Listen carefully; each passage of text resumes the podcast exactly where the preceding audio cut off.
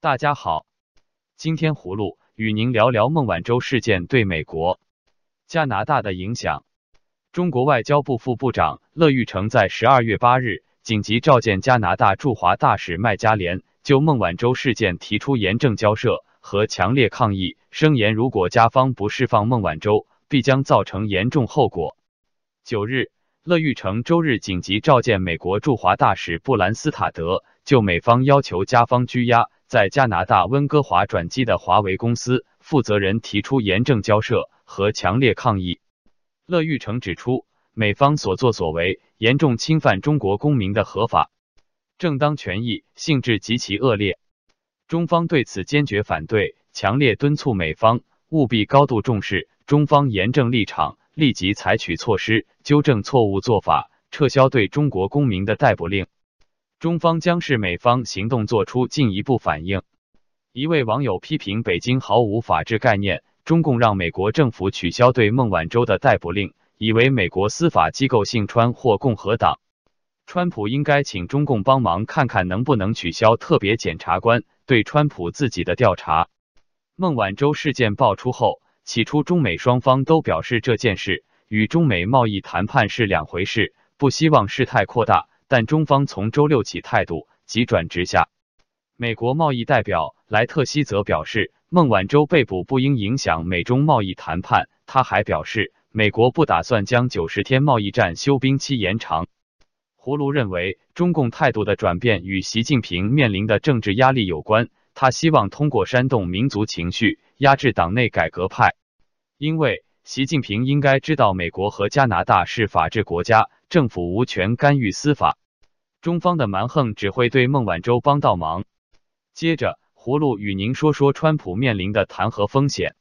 川普的前律师科恩依川普指示支付女性封口费的法庭文件曝光后，前美国总统尼克森的白宫律师迪恩表示，国会如今除了着手弹劾川普外，已别无选择。美国有线电视新闻网 CNN 报道。曼哈顿联邦检察官办公室昨天晚上公布判决备忘录，内容写道：正如科恩所坦言，他在一号人物的协调及指示下支付了两笔款项。一号人物是检察官用以代表川普的用语。迪恩昨天接受 CNN 节目访问时说：“总体而言，我认为今天曝光的文件显示，众议院除了开始启动弹劾程序外，恐怕别无选择。”迪恩说。科恩的陈述内容与川普直接相关，他当时依他川普的指示这这么做，这就是付款的原因。此举对他川普有利。科恩今年八月在法庭上认罪，坦言他依川普的指示向前述女性支付封口费，违反竞选财务法。科恩也承认犯下税务诈欺及向银行作出虚假陈述等数项联邦罪名。胡卢认为，科恩律师出示支付封口费文件后。川普陷入大的麻烦之中，尽管是否会被弹劾尚不能确定，但他两千零二十连任大选将会凶多吉少。最后，葫芦与您说说台海形势。八日，在两千零一十九环球时报年会第三议题中，原南京军区副司令员中将王洪光明确表示，在我国主要战略方向里，南海是暗流涌动，而台海则是火山即将爆发。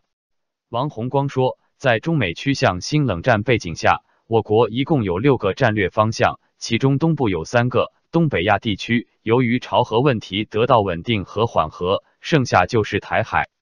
南海问题哪个更危机？南海是暗流涌动，台海是火山即将爆发。他认为，新冷战形势下，中美关系互依度很高，但是经济、政治、军事等互为敌对关系。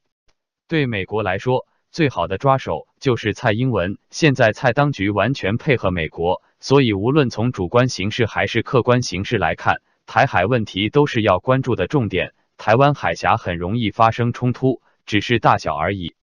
葫芦对中国军方鹰派人物的危言耸听的言论感到不安。台海和平是两岸人民的愿望，通过武力去威胁甚至攻击台湾，都将是反人类的罪行。